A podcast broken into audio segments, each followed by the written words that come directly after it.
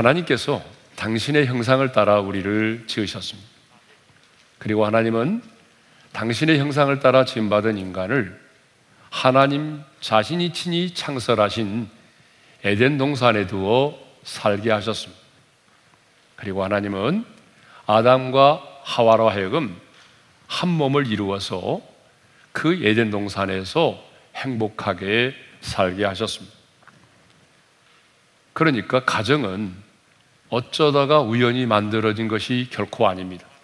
하나님께서 친히 그 가정을 설계하셨고, 하나님이 그 가정을 준비하셨고, 하나님이 친히 만들어 세우신 것입니다. 최초의 가정만이 아니라 저와 여러분의 가정도 마찬가지입니다. 인생을 살다 보니 어쩌다 우연히 만들어진 것이 아닙니다. 하나님께서 우리의 가정을 준비하셨고, 하나님의 섭리와 경륜을 따라서 만나게 하셨고, 그 그리스도 예수 안에서 이렇게 하나님 안에서 한 가정을 만들어 세우신 것입니다. 하나님은 이렇게 당신의 형상대로 지음받은 인간을 이끌어서 당신이 신이 만드신 그 에덴 동산에 두어 살게 하셨습니다. 그런데 오늘 본문을 보게 되면 하나님은요, 그 에덴 동산에 두어서 살게 하신 아담에게 하나님께서 거룩한 미션을 하나 내리십니다. 임무를 맡기셨어요. 그 임무가 뭡니까? 바로 에덴을 경작하며 지키라는 거죠. 자, 오늘 본문 창세기 2장 15절의 말씀을 함께 읽겠습니다. 다 같이요. 여호와 하나님이 그 사람을 이끌어 에덴 동산에 두어 그것을 경작하며 지키게 하시고 왜 하나님이 아담과 하와를 에덴 동산 에 두어서 살게 하셨습니까? 바로 그 에덴을 경작하며 지키도록 하기 위해서입니다. 하나님께서 친히 세우신 최초의 가정을 경작하며 지키도록 하기 위해서였습니다. 그래서 오늘은요, 하나님께서 아담에게 주셨던 미션, 그 임무, 경작하며 지키라고 하는 그 말씀을 함께 나누면서 하나님께서 이 말씀을 통해서 주시고자 원하는 은혜를 받도록 하겠습니다. 하나님께서 아담에게 주신 첫 번째 미션은 바로 예덴을 경작하라는 것입니다.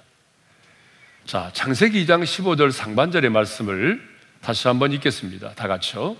요 하나님이 그 사람을 이끌어 에덴 동산에 두어 그것을 경작하며 이 경작하다라고 하는 말은 히브리어로 바로 아바드라고 하는 말인데요. 일하다, 봉사하다, 섬기다라고 하는 뜻을 가지고 있습니다. 경작은요, 땅을 갈아서 농사를 짓는 것을 말합니다. 그러니까 하나님은 아담으로 하여금 에덴 동산에서 무의 도식하면서 살게 하지 않으셨습니다. 하나님은 아담에게 에덴 동산에서 아무 일도 하지 않고 각종 과일 나무의 열매만 먹고 살도록 하지 않으셨습니다. 하나님은 아담에게 에덴 동산을 경작하도록 하셨습니다. 농사를 지어서 소출을 얻게 하신 것입니다. 그런데 많은 사람들은요, 에덴 동산 낙원하게 되면 일할 필요도 없고 빈둥빈둥 놀고 먹고 사는 세상으로 알고 있습니다. 그러나 하나님은 아담에게 분명히 에덴 동산을 경작하라고 말씀하셨습니다. 자, 이것을 보게 되면 일을 하는 노동은요, 인간의 타락 이전부터 존재해 왔던 신성한 것입니다. 근데 사람들은 일을 행하는 것, 노동하는 것을 굉장히 천하게 여깁니다.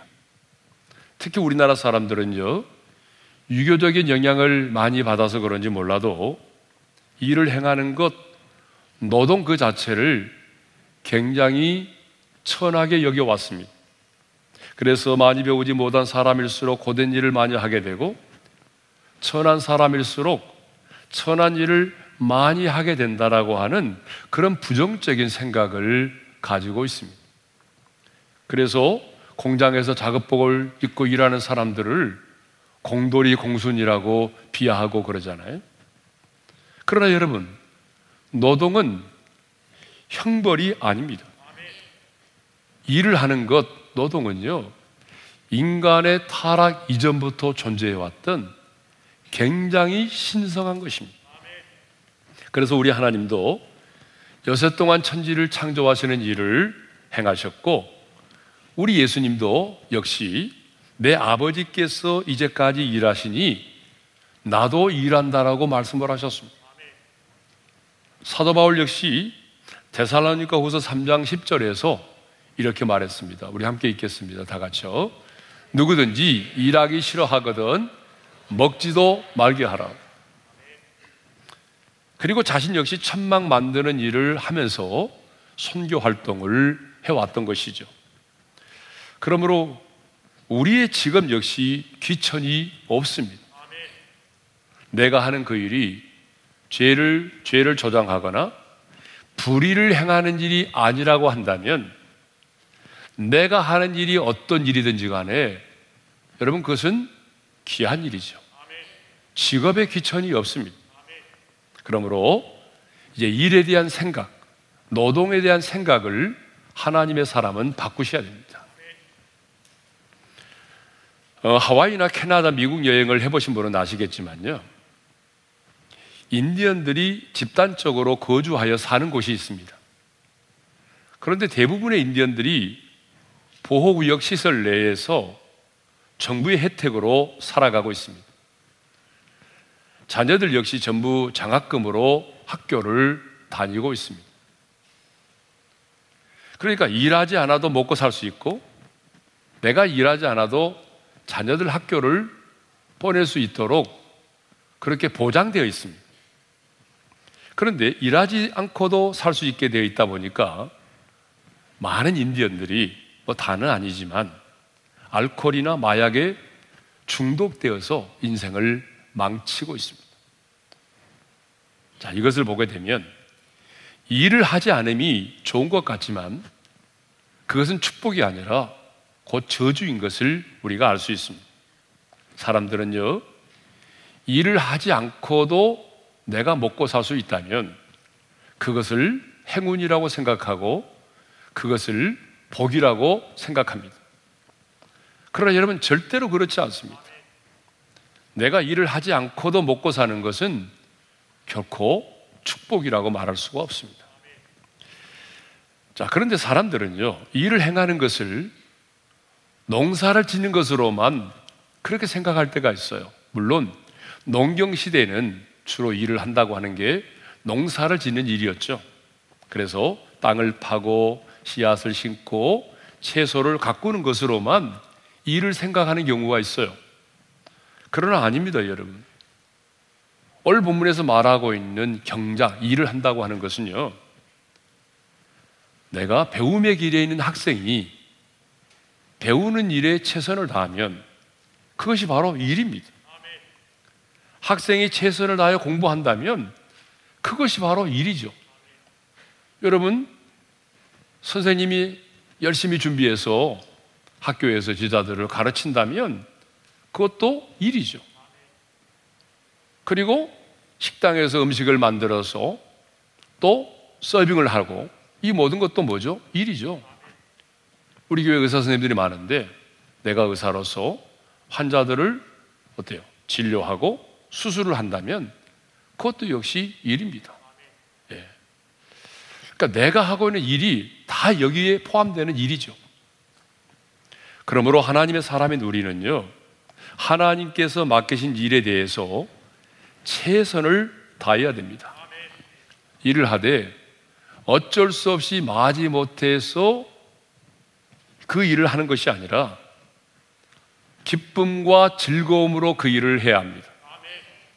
그래서 온갖 부귀 영화를 누렸던 솔로몬 왕은요, 사람이 자기 하는 일에 즐거워하는 것보다 더 나은 것이 없다고 그랬어요.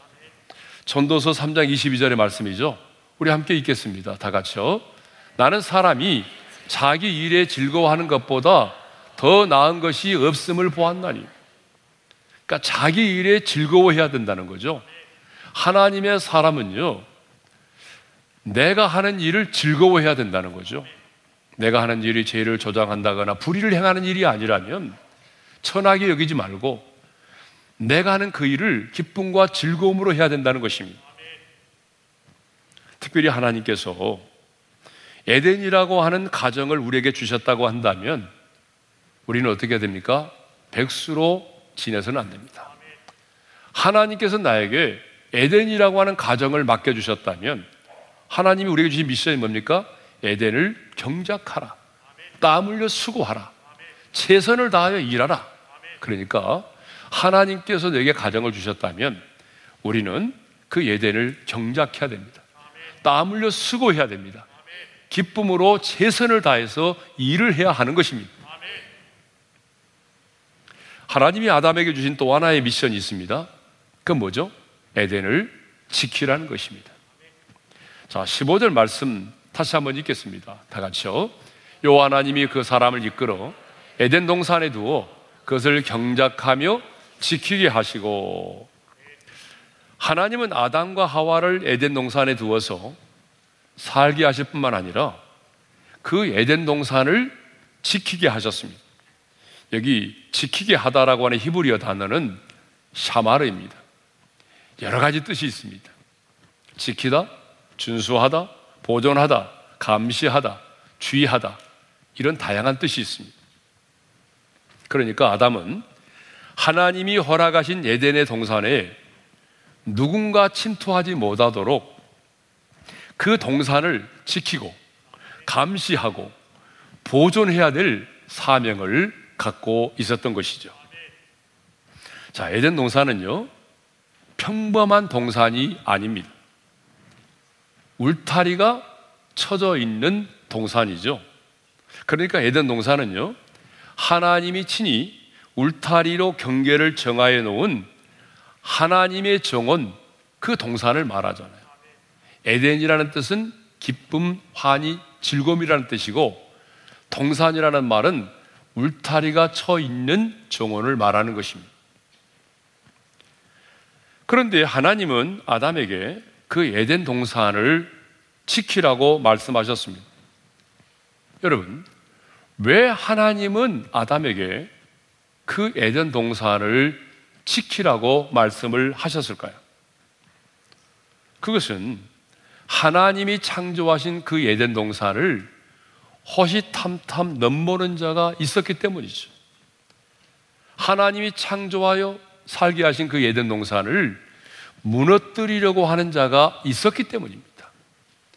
여러분 호시탐탐 넘보는 자가 없고 무너뜨리려는 자가 없다고 한다면 왜 하나님이 경계를 정하시고 에덴 동산을 지키라고 말씀하셨겠습니까? 그러면 호시탐탐 넘보고 그 에덴 동산을 무너뜨리려고 하는 자가 누구죠? 바로 사탄 마귀입니다. 그래서 사탄의 공격 목표는요, 언제나 가정입니다. 사탄의 공격 목표는 교회와 가정이에요. 예?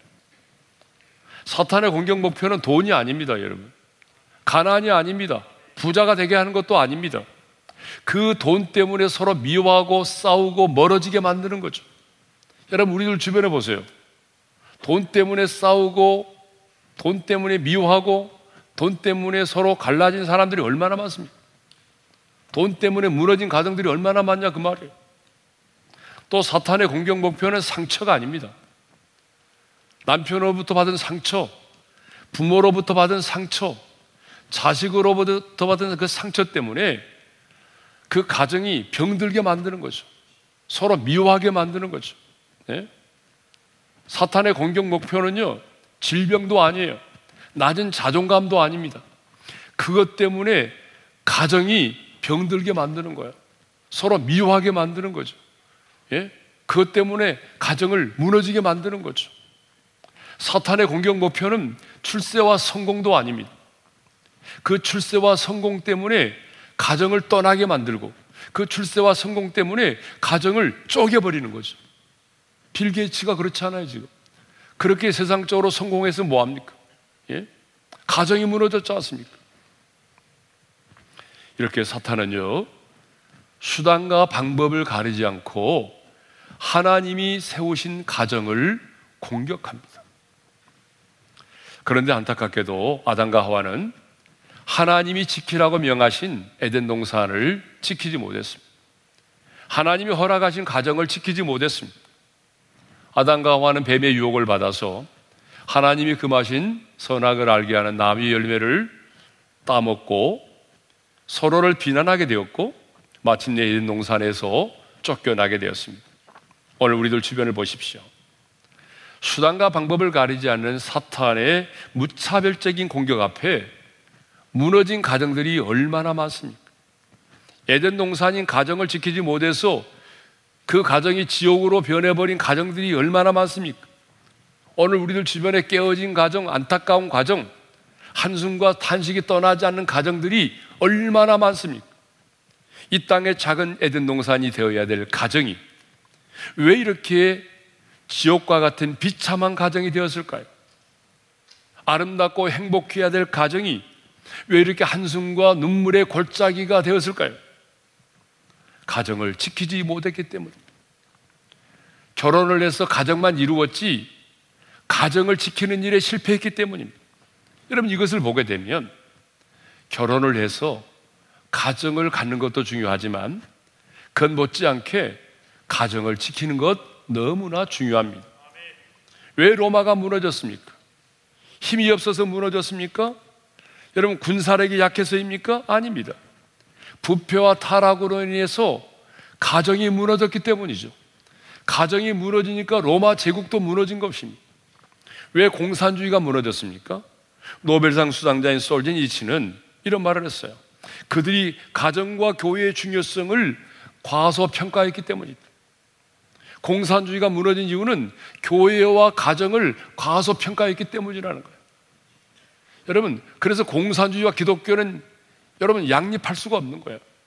그러니까 이 땅의 사회주의자들은 그래서 교회를 그렇게 미워하는 것입니다. 그러면 왜 사탄은 가정을 그렇게 집요하게 공격을 할까요? 왜 사탄은 그렇게 가정을 집요하게 공격을 하죠?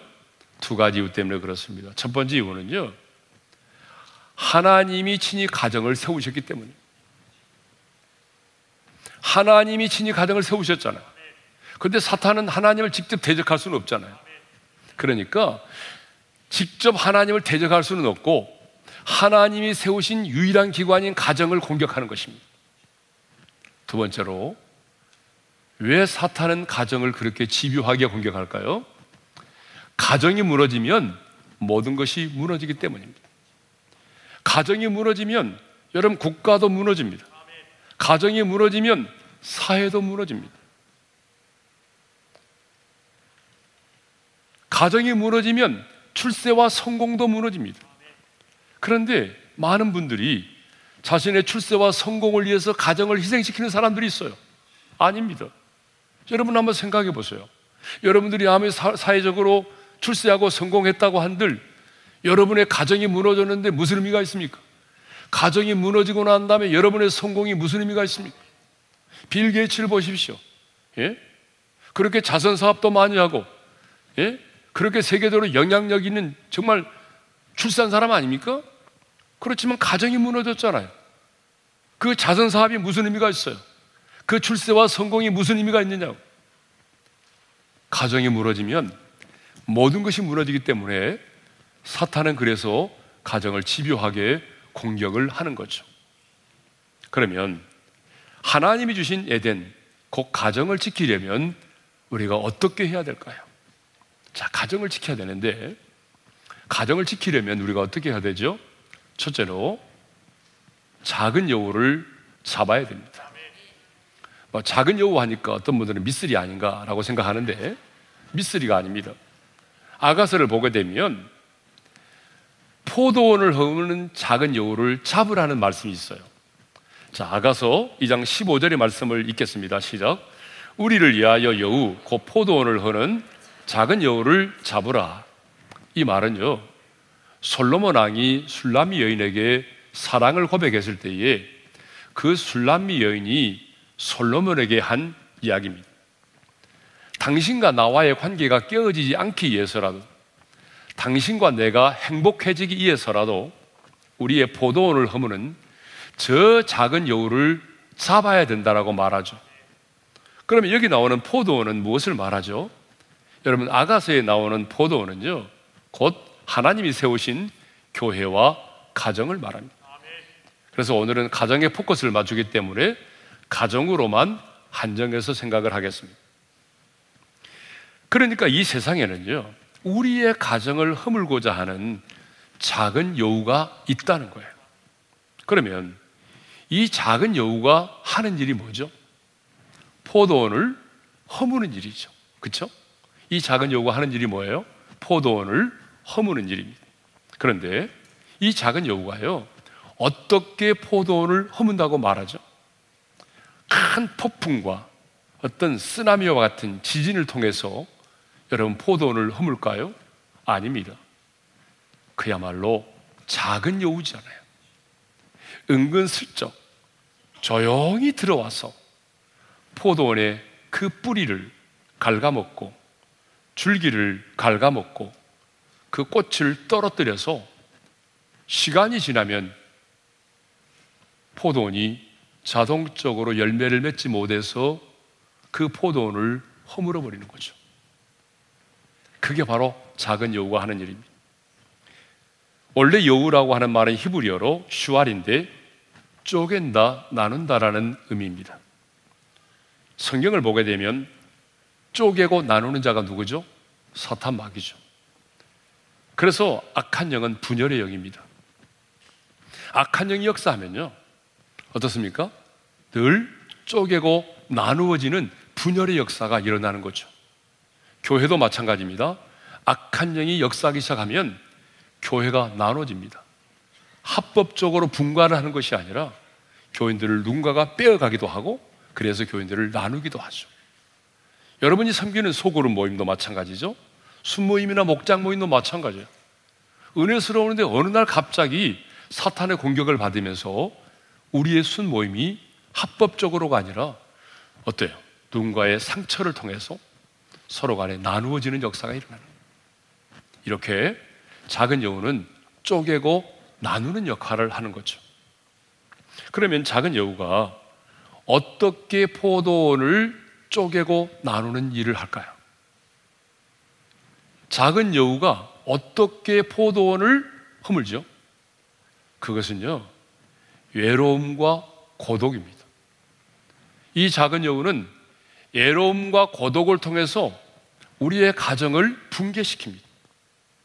하나님은요, 아담이 혼자 사는 것 좋지 못해서 그래서 돕는 배필로 하와를 지으셨습니다. 또 성경을 보게 되면 고독을 이겨내도록 하기 위해서 하나님은 가족과 함께 살게 하셨습니다. 시편 66편 68편 6절의 말씀을 읽겠습니다. 다 같이요. 하나님이 그 고독한 자들은 가족과 함께 살게 하십니다. 하나님은요, 외로움과 고독을 싫어하세요. 하나님의 자녀인 우리가 이 땅을 살아가면서 외로움과 고독 속에 사는 거 원치 않으세요. 그래서 하나님은 그 외로움과 고독에 대한 처방으로 뭘 허락하셨습니까? 우리에게 가정을 주셨고 가족을 허락하신 겁니다. 그러니까 우리는 애로움과 고독을 애로움과 고독의 처방이 뭐예요? 가정이에요. 가족입니다. 예? 그래서 하나님은 우리에게 가족을 주신 거예요. 애로움과 고독을 이겨내도록 애로움과 고독 속에 살지 않도록 그런데 지금 사람들은 어떻게 하죠? 애로움과 고독을 가족의 구성원 속에서 가족이라는 공동체 안에서 이겨내야 되는데 지금 사람들은 자신의 그 애로움과 고독을 가정의 울타리 밖에서 해결하려고 하는 거예요. 가정의 울타리를 뛰어넘어서 세상 속에서 자신의 외로움과 고독의 문제를 해결하려고 하는 거죠. 그러니까 우리나라만 해도 여러분 이름도 될 수 없는 수많은 방들이 생겼어요. 뭐 무슨 뭐 키스 방이 있다나 무슨 방이 있다나 뭐 온갖 말로는 다 할 수 없는 온갖 잡다한 방들이 생겼어요. 왜 그래요? 그만큼 그 외로움과 고독을 해결하려고 하는 사람이 많다는 거 아니에요. 그러니까 여러분 가정을 가져야 돼요. 그리고 그 가족의 구성원을 이루고 가족 공동체 안에서 애로움과 고독의 문제를 해결하셔야 됩니다. 그런데 가정을 이루었지만 너무나 많은 사람들이 애로움과 고독 속에 살아가는 거예요. 왜냐하면 분명히 가정은 이루었지만 사랑의 고백이 사라진 지 오래됐어요. 가족 간의 대화가 별로 없어요. 통계를 보게 되면 우리나라 부부 중 세 쌍 중에 한 쌍은요, 하루 평균 30분도 채 대화를 나누지 않는다고 합니다. 세 쌍 중에 한 쌍은요, 부부지간에 30분도 대화를 나누지 못해요. 대화를 한다고 한다면 고작 하는 내용이 뭐예요? 자녀들의 교육의 문제, 건강의 문제. 대화를 하라고 그러면 할 게 없으니까 자녀들 교육 문제, 건강 문제 하고 나면 할 얘기가 없는 거예요. 더 충격적인 것은 부모와 자녀의 하루의 평균 대화 시간이 다 그런 건 아니지만 어떤 가정에는요, 35초밖에 안 되는 가정이 있다는 거죠. 여러분 시간 재보세요. 밥 먹어라. 공부해라. 학교에 가야지.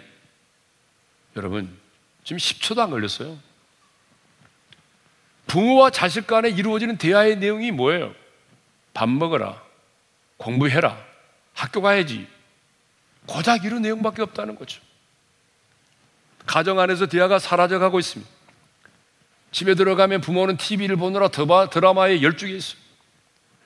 아이들은요, 스마트폰 잡고 인터넷 게임하고 문자를 주고받느라고 정신이 없어요. 아니, 젊은 부모들은요, 아이보다 더 열심히 핸드폰 손에 쥐고 게임하느라고 정신이 없어요. 그러니까 가정이 뭐예요? 대화의 공동체가 아니에요. 그냥 잠자고 밥만 먹고 나오는 하숙소와 같아요. 예? 한 지붕 밑에 살아도 남남 같다는 생각이 들죠. 이것이 시대의 비극입니다. 그러므로 우리의 가정을 허무는 작은 요인 애로움과 고독을 잡아야 됩니다. 그러면 어떻게 작은 여우인 이 우리의 가정을 허무는 애로움과 고독이라고 하는 작은 여우를 잡을 수 있을까요? 여러분 그건 다른 방법이 없어요. 대화를 해야 돼요. 다시 한번 사랑의 고백을 나누기 시작해야 돼요. 가정의 예배가 다시 회복돼야 돼요.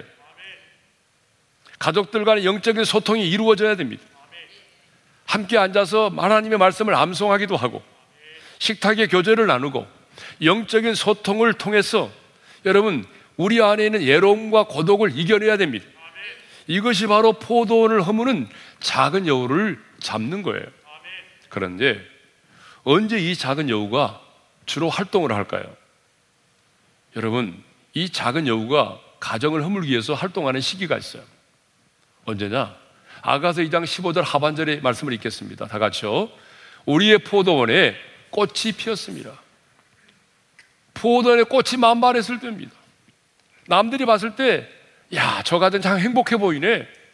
가정이 아무런 문제 없고 평화롭게 보이는 그때입니다. 예? 부부의 사랑이 행복의 절정에 이르렀을 때라고 생각되는 그때예요.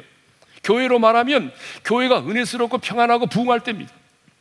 그때에 작은 영혼은 은슬쩍 들어와서 슬며시 들어와서 여러분 뿌리를 갉아먹고 있어요. 그러므로 우리 가정에 문제가 없어요. 우리 가정 행복해요. 우리 가정은 사랑이 넘쳐요. 그럴 때일수록 여러분 더 가족들 간의 대화를 나누고 식탁의 교제를 나누고 가정의 예배를 드리고 함께 하나님의 말씀을 나누고 암송하면서 이 예로움과 고독이라고 하는 작은 여우를 잡으셔야 됩니다. 그 다음 두 번째로 어떻게 우리 가정을 지켜야 되죠? 울타리를 넘어가지 말아야 됩니다. 15절 상반절의 말씀을 읽겠습니다. 시작. 여호와 하나님이 그 사람을 이끌어 에덴 동산에 두어 그랬습니다. 자, 우리가 지난주부터 계속해서 에덴 동산에 관한 얘기를 하고 있는데 에덴 동산은 울타리가 있는 정원이라고 그랬죠. 넓은 들판이 아니에요. 하나님이 스스로 경계를 정하여 놓으신 울타리가 있는 하나님의 동산 정원이 바로 에덴 동산이에요. 여러분 울타리는 왜 있죠? 울타리는 침입자가 들어오지 못하도록 침입자를 막기 위해서 있는 것입니다. 그것만이 아니죠. 안에 있는 자가 에덴 동산 안에 거하는 자가 밖으로 나가지 못하도록 하는 역할도 하는 거죠. 그러니까 침입자가 들어오는 것을 막는 역할도 하지만 그 동산 안에 거하는 자가 밖으로 나가지 못하도록 막는 역할도 하는 것이 바로 뭐예요? 그게 바로 에덴 동산이죠. 그래서 하나님은 아담과 하와로 하여금 그 에덴 동산 안에만 거하도록 하셨어요. 그 울타리 경계 안에만 있도록 하셨어요. 밖으로 나가면 안 된다는 거죠. 울타리를 넘어가면 안 된다는 거죠. 그래서 하나님께서는 뭘 정하셨어요? 16절과 17절에 보게 되면 이렇게 말씀하시죠. 읽겠습니다. 동산 나, 각종 나무의 열매는 네가 임의로 먹되 선악을 알게 하는 나무의 열매는 먹지 말라. 네가 먹는 날에는 반드시 죽으리라 하십니다. 그러니까 하나님이 너희가 예덴의 축복을 계속해서 누리려면 선악을 알게 하는 나무의 열매는 먹지 말라는 거죠. 네가 그걸 먹게 되면 반드시 죽는다는 거죠. 네가 이걸 먹게 되면 이 예전 동산 안에 살 수 없다는 거죠. 그런데 안타깝게도 아담과 하와는 하나님이 허락하신 그 많은 축복은 소홀히 여기고 가볍게 여기고 하나님이 금하신 그 한 가지 나무 선악을 알게 하는 나무의 열매는 먹지 말라고 하는 그것에만 더 많은 관심을 가지고 집착했다는 거죠. 여러분 이것이 사탄의 전략입니다. 여러분 우리도 그렇지 않아요? 우리가 아무리 고난의 연속이라 할지라도 그렇죠? 우리의 인생이 힘들고 어려워도 하나님 앞에서 가만히 생각해 보면 내가 받은 은혜와 축복이 훨씬 많습니다. 하나님께서 내 인생 가운데 베풀어 주신 그 복이 이루 헤아릴 수가 없이 많은 거예요. 그럼에도 불구하고 우리는 하나님께서 내 가정에, 내 인생 가운데 베풀어 주신 그 축복은 바라보지 못하고 하나님께서 우리 인생 가운데 금하신 그것, 때로는 하나님께서 내 영혼의 유익을 위해서 허락하신 인생의 고난, 그거 하나에 집착하고 그것 때문에 불평하고 원망하죠. 그런데 여러분, 하나님이 내게 주신 그것들을 많은 것들을 보지 못하고 소홀히 여기고 하나님이 금하신 그 한 것에만 집착하게 되면 결국 어떻게 될까요? 하나님에 대한 불평과 원망이 싹이 트고 마침내 아담과 하와처럼 금난의 열매인 그 열매를 먹게 되고 결국은 에덴 동산에서 쫓겨나게 됐어. 아름답고 비옥한 땅에서 쫓겨나서 가시나무와 엉겅퀴가 있는 저주의 땅에서 한숨과 탄식이 떠나지 않는 그 땅에서 살아갈 수밖에 없게 된다는 것입니다. 피조물로서 자신의 자리를 지키지 못하고 선을 넘었기 때문에 어둠과 저주 가운데 살게 된 것입니다. 이렇게 신앙생활에는요, 여러분, 우리가 넘어서는 안 될 경계선이 있다는 거죠. 예. 이것을 또 다른 말로 말하면 신앙의 국경선이라고도 말할 수 있습니다. 하나님의 사람인 우리가 이 땅을 살아가면서 넘어서는 안 될 울타리가 있습니다. 경계선이 있습니다. 왜 천사가 타락했습니까? 여러분, 왜 아담과 하와가 그 선악을 알게 하는 나무의 열매를 따먹었습니까? 그것은 곧 자신의 자리를 지키지 않았기 때문입니다. 침이 말이죠. 얼마나 중요합니까? 침이 마르면 소화도 안 되고 말하기도 힘들고 그런데 이 침이 입안에 있을 때는 너무 소중하지만은 이 침이 입 안에서 흘러나와 가지고 다른 곳에 있게 되면 여러분 굉장히 추하게 되는 거잖아요. 밥알도 마찬가지죠. 이 밥알이 우리 입안에 있을 때야 굉장히 중요하지만 이 밥알이 머리카락에 붙어 있다면 얼마나 취해 보입니까? 흉해 보이잖아요. 자, 우리의 가정에도 넘어서는 안 될 울타리가 있습니다. 아내가 지켜야 될 선이 있습니다. 남편이 지켜야 될 선이 있습니다. 내 사랑하는 자녀들이 넘어서서는 안 될 경계가 있다는 것이죠. 그런데 사람들은요, 하나님이 정해놓으신 그 에덴의 울타리, 하나님이 정해놓으신 경계를 허물어 버리려고 한다는 거죠. 그래서 최근에는 스스로 어떻습니까? 트랜스젠더가 돼가지고 또 성전환 수술을 받음으로 하나님이 창조하신 성의 경계를 무너뜨리려고 하는 사람들이 있습니다. 그러나 우리는 하나님이 정하여 놓으신 성의 경계를 에덴의 울타리를 넘어서는 안 됩니다. 가정을 지키려면 하나님이 정하여 놓으신 가정의 경계, 가정의 울타리를 넘어서는 안 된다는 거죠. 근데 사탄의 전략이 뭡니까? 여러분도 다 느끼시겠, 경험하고 계시겠지만은 하나님이 쳐놓은 그 가정의 울타리를 없애려고 한다는 거죠. 하나님이 정해놓은 경계와 구분을 없애버리려고 한다는 거죠. 이것이 바로 사탄의 전략이죠. 그런데 사탄은 지금도 계속해서 하나님이 세우신 가정을 무너뜨리기 위해서 무차별적인 공격을 가하고 있습니다. 지금도 사탄의 공격은 계속되고 있습니다. 사탄이요. 여러분의 가정을 무너뜨리기 위해서 사용하는 방법은 두 가지가 있습니다. 그게 뭐냐 그러면 첫째는 교육입니다. 그래서 지금 우리 아이들이 유치원이라든가 학교에서 가르침을 받는 내용들 가운데는 우리가 과거에 배웠던 내용들이 아니라 여러분 가정을 해체시키려고 하는 동성애를 미화하고 합법화시키려고 하는 그러한 내용들이 다수 들어가 있습니다. 이제 앞으로는요 더 많은 내용들이 정말 우리 아이들에게 가르쳐 줄 것입니다. 그래서 우리 아이들은 유치원에 들어가는 순간부터 예, 가정이라고 하는 것이 무엇인지를 우리가 생각하는 가정이 아닌 전혀 다른 가정을 배우게 됩니다. 그런 일이 일어나게 될 겁니다. 사탄이 노리는 것은 교육입니다. 두 번째로는 두 번째로는 법과 제도입니다.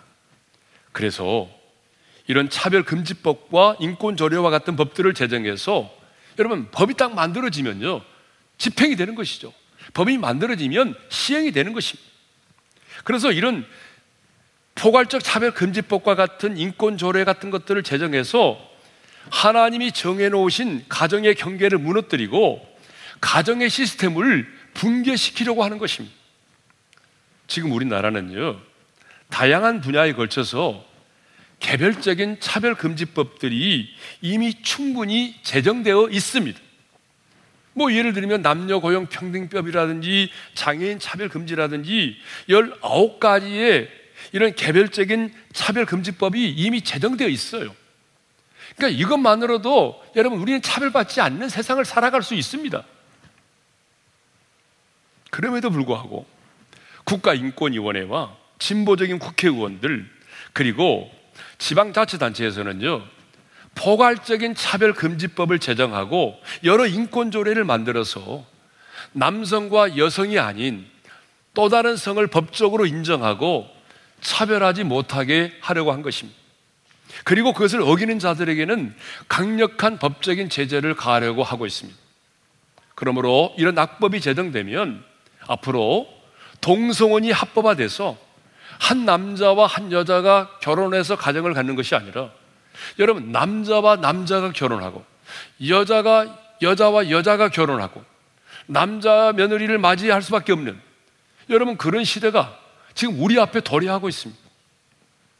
소수의 인권을 존중한다는 이유로 타락된 인권을 인정해서 동성애와 동성혼을 합법화하면 여러분 다수의 인권이 침해를 당하고 무엇보다도 하나님이 세우신 이 가정이 아름답고 소중한 가정이 무너지고 예? 이 가정이 붕괴되는 것입니다.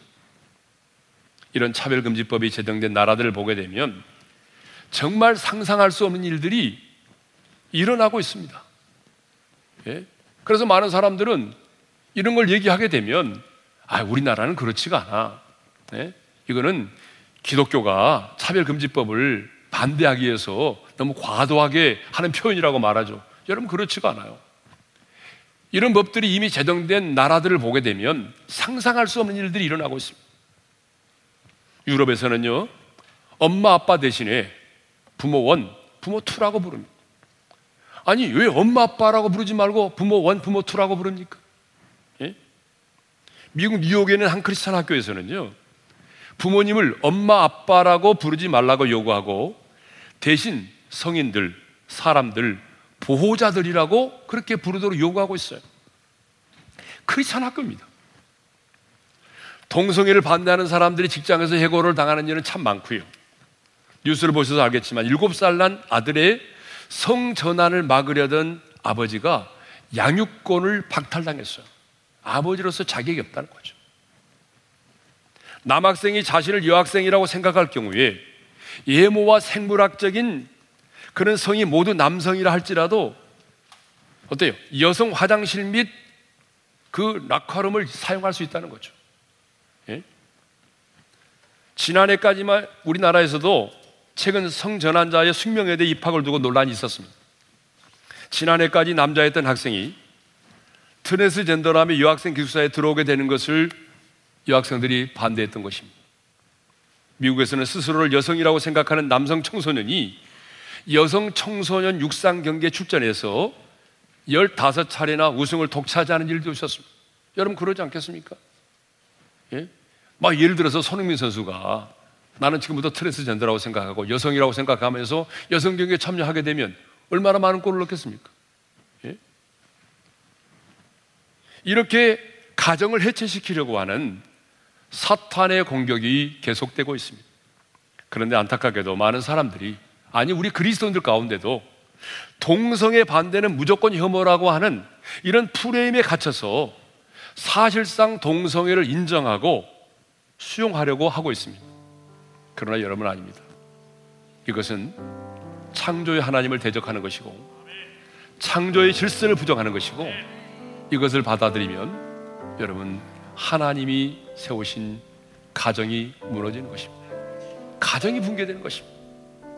그러므로 우리는 하나님이 창조하신 우리의 가정을 지켜야 합니다.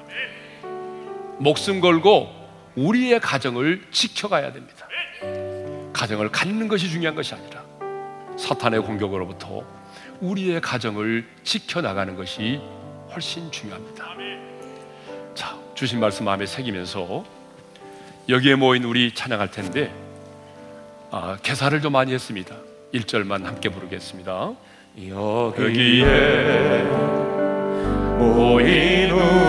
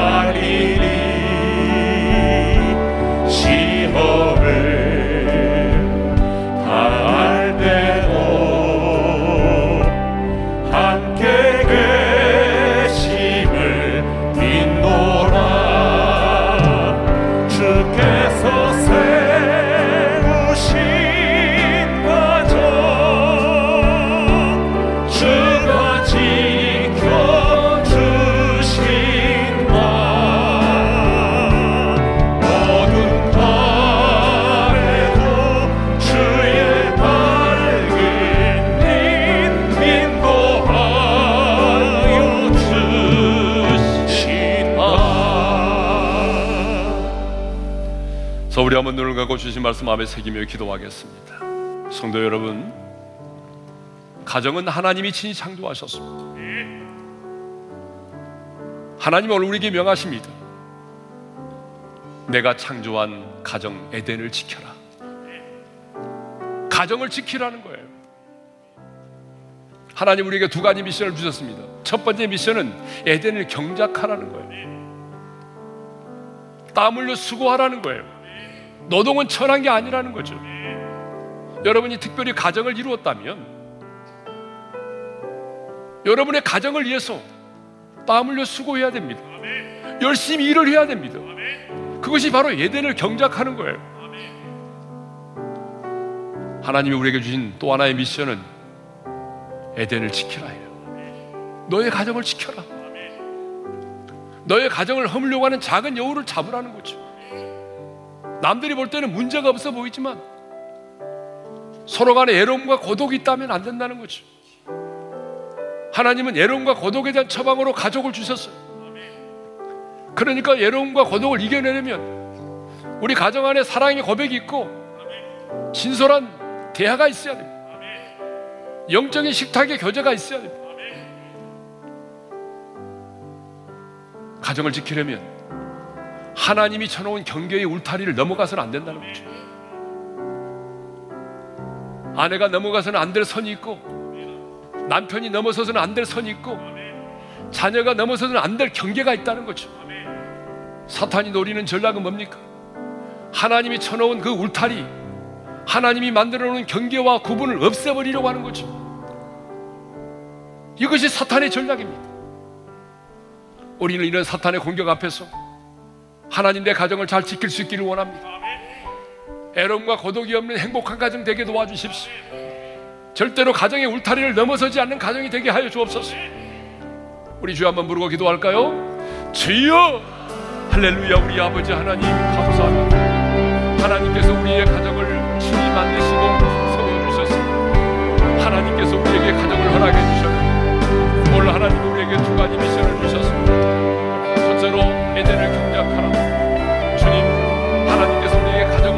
주셨기에 우리가 최선을 다하여 땀 흘려 수고하기를 원합니다. 하나님 노동에 대한 잘못된 생각을 버리게 도와주십시오.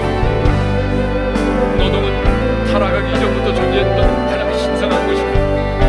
노동에 대한 잘못된 생각을 벗어버리게 도와주시며 우리의 가정을 위하여 땀 흘려 수고하는 모든 성도들이 되게 하여 주옵소서. 뿐만 아니라 하나님 아버지 에덴을 지키라고 말씀하신 주님 우리의 가정을 지켜가기를 원합니다. 우리의 가정을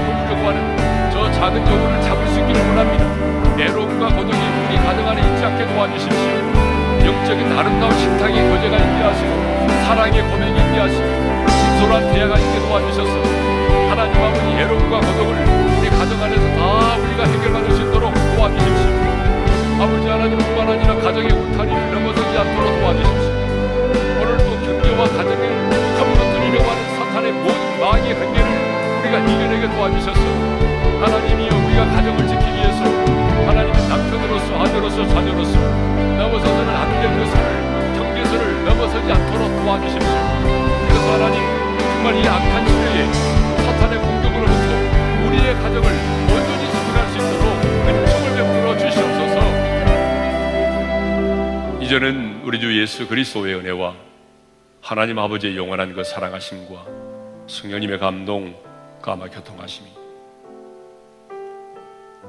에덴을 경작하고 에덴을 지킴으로 우리의 가정이 이 땅에 가장 행복하고 아름답고 하나님의 임재가 충만한 작은 에덴 동산이 되기를 소망하는 모든 성도들 위해 이제로부터 영원토로 함께 하시기를 축원하옵나이다. 아멘.